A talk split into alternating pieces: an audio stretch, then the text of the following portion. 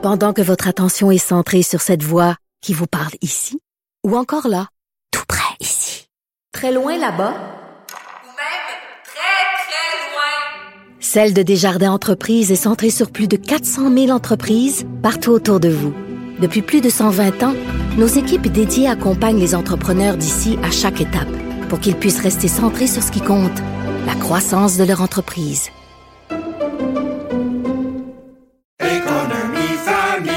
Ici Ricardo. Et Émilie, marchand d'IGA. On a envie de vous inspirer à bien manger. À moins de 5 la portion. Suffit de repérer les produits valeurs sûres et de les cuisiner avec une de nos recettes. Les valeurs sûres, c'est bien pensé, hein? Bien sûr! Détails sur IGA.net. Ancienne mairesse de Longueuil, l'actualité.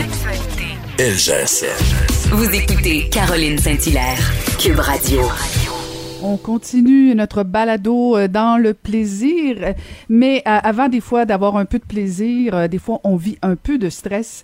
Et on a parlé, on a pensé, pardon, parler avec la fondatrice et directrice scientifique du Centre d'études sur le stress humain, qui vient de sortir un autre livre, Docteur Sonia Lupien. Bonjour, Madame Lupien.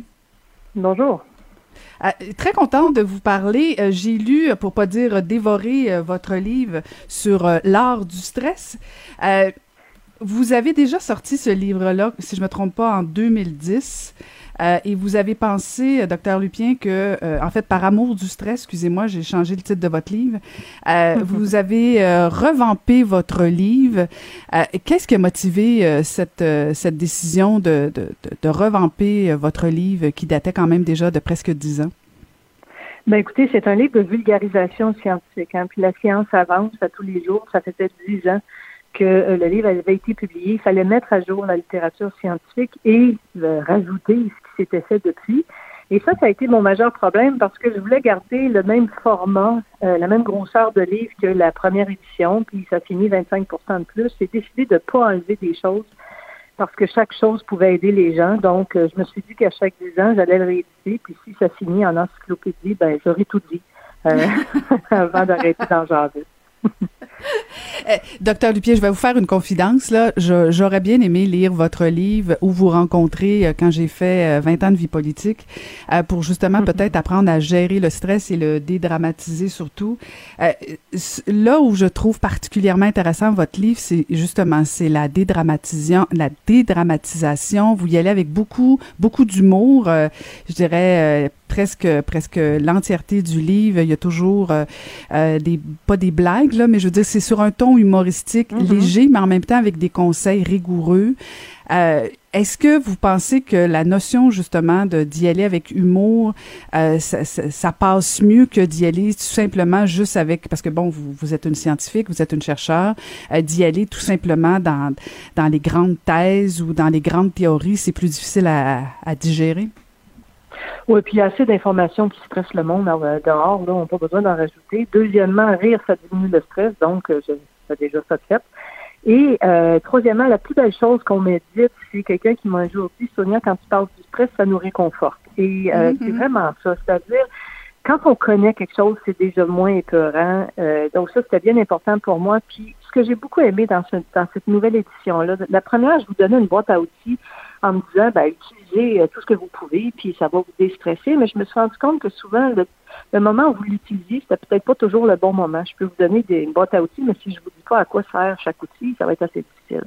Et donc, j'ai vraiment travaillé fort cet été pour dire, me dire, OK, je vous prends par la main, puis je vous dis, OK, commence par faire ça, puis ensuite tu fais ça, puis ensuite tu fais ça, puis après ça, là, ça devrait vraiment euh, faire pas mal moins mal au ventre qu'au début. Fait que cette nouvelle approche-là, j'étais bien contente de pouvoir la mettre dans ce livre-là. Là, j'ai vraiment l'impression que, que ça va mieux fonctionner que la première fois.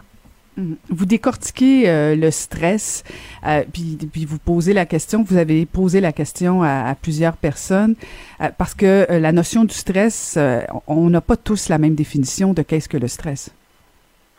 Oui, puis ça, c'est le problème avec le stress. Tout le monde pense qu'ils savent ce que c'est, puis finalement, personne ne le sait. La majorité des gens pensent que le stress, c'est la pression du temps. C'est rien de plus faux que ça.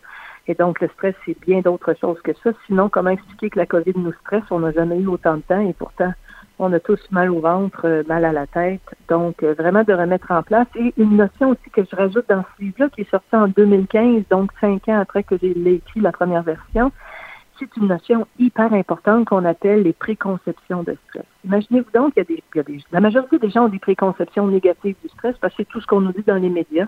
Euh, mm-hmm. Puis aussi, les chercheurs travaillent beaucoup sur les effets négatifs du stress.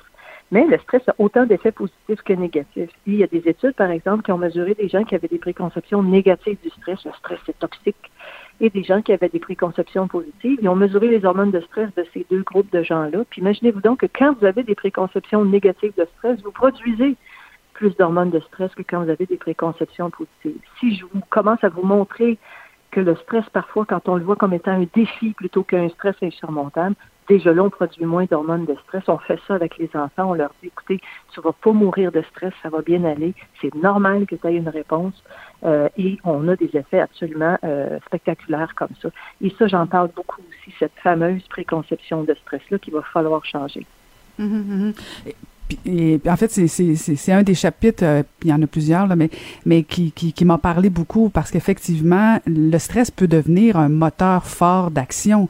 Euh, si euh, je, je, je, je, me transforme pas en victime ou je me je m'apitoie pas sur mon stress qui peut avoir des raisons là, mais si je décide de transformer ce stress-là de façon positive, ça peut m'amener à faire des actions très fortes aussi, me, me galvaniser en quelque sorte tous les athlètes savent ça. Hein, la majorité mm. des athlètes ont bien compris depuis longtemps que le stress peut être un moteur de performance si on sait comment le canaliser. Et moi, le chapitre que je préfère dans le nouveau livre, c'est vraiment celui, je vais l'appeler comme ça, ça s'appelle Apprendre à bien stresser. Il y a une bonne mm. façon de stresser. Et pour ça, il faut accepter une coupe d'affaires. Il faut accepter d'être alarmé. Il faut accepter qu'on ait un petit hamster qui va commencer à, à nous jaser parce que le cerveau détecte une menace. Mais ça ne veut pas dire que parce que le hamster s'active, que c'est la fin de l'humanité. Et donc, j'apprends aux gens utiliser cette réponse normale pour maximiser le plus possible puis avoir le moins, moins, moins mal au ventre possible. Mais ça m'empêche quand même pas. J'ai rajouté aussi plein de chapitres. J'appelle ça le tunnel noir. Nous tous, nous allons entrer dans un tunnel noir dans notre vie. Il y a plein d'études qui montrent que d'avoir des petites phases dépressives, anxieuses, tout ça, c'est la norme plutôt que l'exception. J'appelle ça les tunnels noirs. Quand on entre dans un tunnel noir parce qu'on a trop stressé, on va en ressortir, mais j'aide aussi les gens à trouver de l'aide. Quel genre de psy on a besoin? Quel genre de thérapie? Mm-hmm. Comment le reconnaître et tout ça pour que les gens qui se retrouvent, ce que j'appelle dans la nouvelle version une blessure de stress, soient capables de trouver des façons de, réparer ça. Mm-hmm. Il y a beaucoup de choses qui ont été dites, écrites sur ce fameux hamster-là. Euh, comment on apprend à le, le gérer. Euh, euh, puis vous, vous parlez beaucoup, si je me trompe pas, la, différence entre réfléchir et ruminer. Et ça, je vous avoue mm-hmm. que ça m'a fait réfléchir beaucoup parce que on a l'impression qu'effectivement, quand le hamster commence, là, puis bon, c'est pas juste la nuit, des fois il est le jour, il est un peu partout, il est un peu n'importe comment. la nuance que vous faites, je la trouve particulièrement intéressante au niveau de la réflexion versus le fait de commencer à ruminer. Exactement. Puis c'est pas moi qui l'ai fait. Je, je rapporte euh, les résultats de chercheurs euh, bien mm. plus allumés que moi qui ont eu cette idée absolument fabuleuse de distinguer quand est-ce qu'on réfléchit, quand est-ce qu'on rumine. Et le hamster, pourquoi il est là souvent, c'est que les gens détestent réfléchir. Ils ont l'impression qu'en y pensant, ça va juste activer la bête quand c'est l'inverse. Et ce qui était intéressant de réaliser quand j'ai relu toute la littérature scientifique avant de réécrire le livre, c'est que en dix ans, depuis la première édition, il y a beaucoup, beaucoup d'études qui ont été faites sur l'hamster vraiment, tu sais, comme, pourquoi est-ce qu'on a un hamster qui s'active puis on se met à ruminer? Et ce qui est très intéressant, puis ça, je le résume dans le livre, si vous écoutez ce que votre hamster vous dit, vous allez savoir quand est-ce qu'il va vous amener à ruminer versus quand il va vous amener à réfléchir. Par exemple, écoutez ce qu'il vous dit. Si ce qu'il vous dit, c'est négatif, et c'est toujours dans le passé, ah, ce qu'il a dit la semaine passée, puis là, ça y est, là, à ce moment-là, euh, une petite alarme, comme je dis, vous pouvez ruminer 15 minutes, mais après ça, mettez-vous une alarme puis faites autre chose parce que, à part de vous faire produire trop d'hormones de stress, ça n'aura pas vraiment d'impact. Et donc, c'est des petites fines nuances, mais elles sont essentielles. Et donc, au lieu d'éviter de réfléchir et d'écouter l'hamster, quand on l'écoute, on sait exactement où est-ce qu'il essaye de nous amener. L'hamster, il est nécessaire à la survie. C'est quoi un hamster qui s'active? C'est votre cerveau qui a détecté une menace que vous n'avez pas négociée. Je peux vous assurer que tant aussi longtemps que vous négocierez pas la menace, il va activer l'hamster son travail, c'est d'assurer votre survie. Ah, je le répète, j'aurais aimé ça vous rencontrer avant. Il me semble que j'aurais mieux dormi quelques années, mais bon, c'est pas grave, ça, sera pour l'avenir parce que le hamster, disons, qui a été hyper actif chez nous. Euh, ah, puis vous, faites Vous faites référence aussi, docteur Lupien, à l'estime de soi versus le stress. Ça, ça aussi, je trouve ça particulièrement éclairant. Oui, puis l'estime de soi, vous savez, au début, on pensait qu'on avait soit une faible estime de nous dans tout ou une forte estime de nous. Puis là, les profs ont essayé, les profs ont essayé d'augmenter l'estime. Puis il y a des gens qui disent qu'on a créé les enfants. Ouais, bref, on a tout eu un débat. Et de plus en plus, les, les chercheurs montrent qu'il y a différentes estimes de soi. Puis je raconte ma propre histoire où je dis, écoutez, moi, vous pouvez me demander de donner une conférence à 5000 personnes. Écoutez, je n'ai aucun problème, je vais out. J'ai une très bonne estime de moi là-dessus. Je sais je suis capable de quoi. Demandez-moi de faire 70 km de vélo. Ça y est, m'a broyé pendant quatre jours. Là, je vais être sûre que je serai pas bonne. Puis je suis tellement fatigante pour mes amis qui doivent composer avec ça parce que j'ai, j'ai pas une bonne estime de moi en termes de Sonia sportive mais j'ai une bonne estime de moi en tant que Sonia scientifique. Et donc, je montre qu'il y a des gens qui peuvent avoir une mauvaise estime d'eux-mêmes dans un domaine versus pas un autre. Et c'est ça qui va expliquer que le domaine dans lequel ils n'ont pas une bonne estime d'eux-mêmes vont les stresser. Moi, je trouvais que c'était très, très informatif parce qu'à ce moment-là, on peut aller personnaliser un peu notre approche puis dire, OK, euh, mon estime de moi, je ne vais pas la travailler partout, je vais la travailler juste dans ce domaine-là. Et à ce moment-là, je vais arrêter de stresser avec ça. Vous parlez beaucoup, euh, docteur Lubien. En fait, vous vous vous prêchez, préconisez le sport comme euh, comme euh, déstresseur aussi. moi, je peux vous confier, puis de toute façon, je l'ai déjà dit là, que probablement que justement la course, la marche, a probablement sauvé ma vie à plusieurs reprises parce que justement, c'est un excellent exutoire. c'est prouvé scientifiquement ça. Mm oui, puis j'ai fait une chronique aussi à Penelope à Radio Cannes euh, là-dessus. Ça, ça, crée des nouvelles cellules et je mets une image dans le livre si vous ne me croyez pas. C'est pas, pas moi qui l'ai créé, l'image, c'est les chercheurs ils ont fait euh, courir des rats dans, un, dans une roue versus euh, être sédentaire et on se crée, on appelle ça la neurogenèse, on se crée des nouvelles cellules. Et donc, oui, le sport, mais bien d'autres choses. Hein. Puis comme je vous dis, vous n'avez pas besoin d'aller une heure et demie au gym, faites 15 minutes de danse sur I Will Survive, vous allez voir, ça va faire la job aussi, là, comme on dit en bon québécois. Et mm-hmm. ce que je voulais aussi dire, c'est aux gens qui sont dans un tunnel noir, c'est-à-dire dépression, l'anxiété, tout ça, ne vous empêchez pas de sortir. Même si vous faites un kilomètre, à super tranquillement, là, que ça vous prend toute votre énergie, ce kilomètre-là vaut la peine, puis vous allez vous rapprocher plus vite de la lumière au bout du tunnel noir que si vous restez à la maison.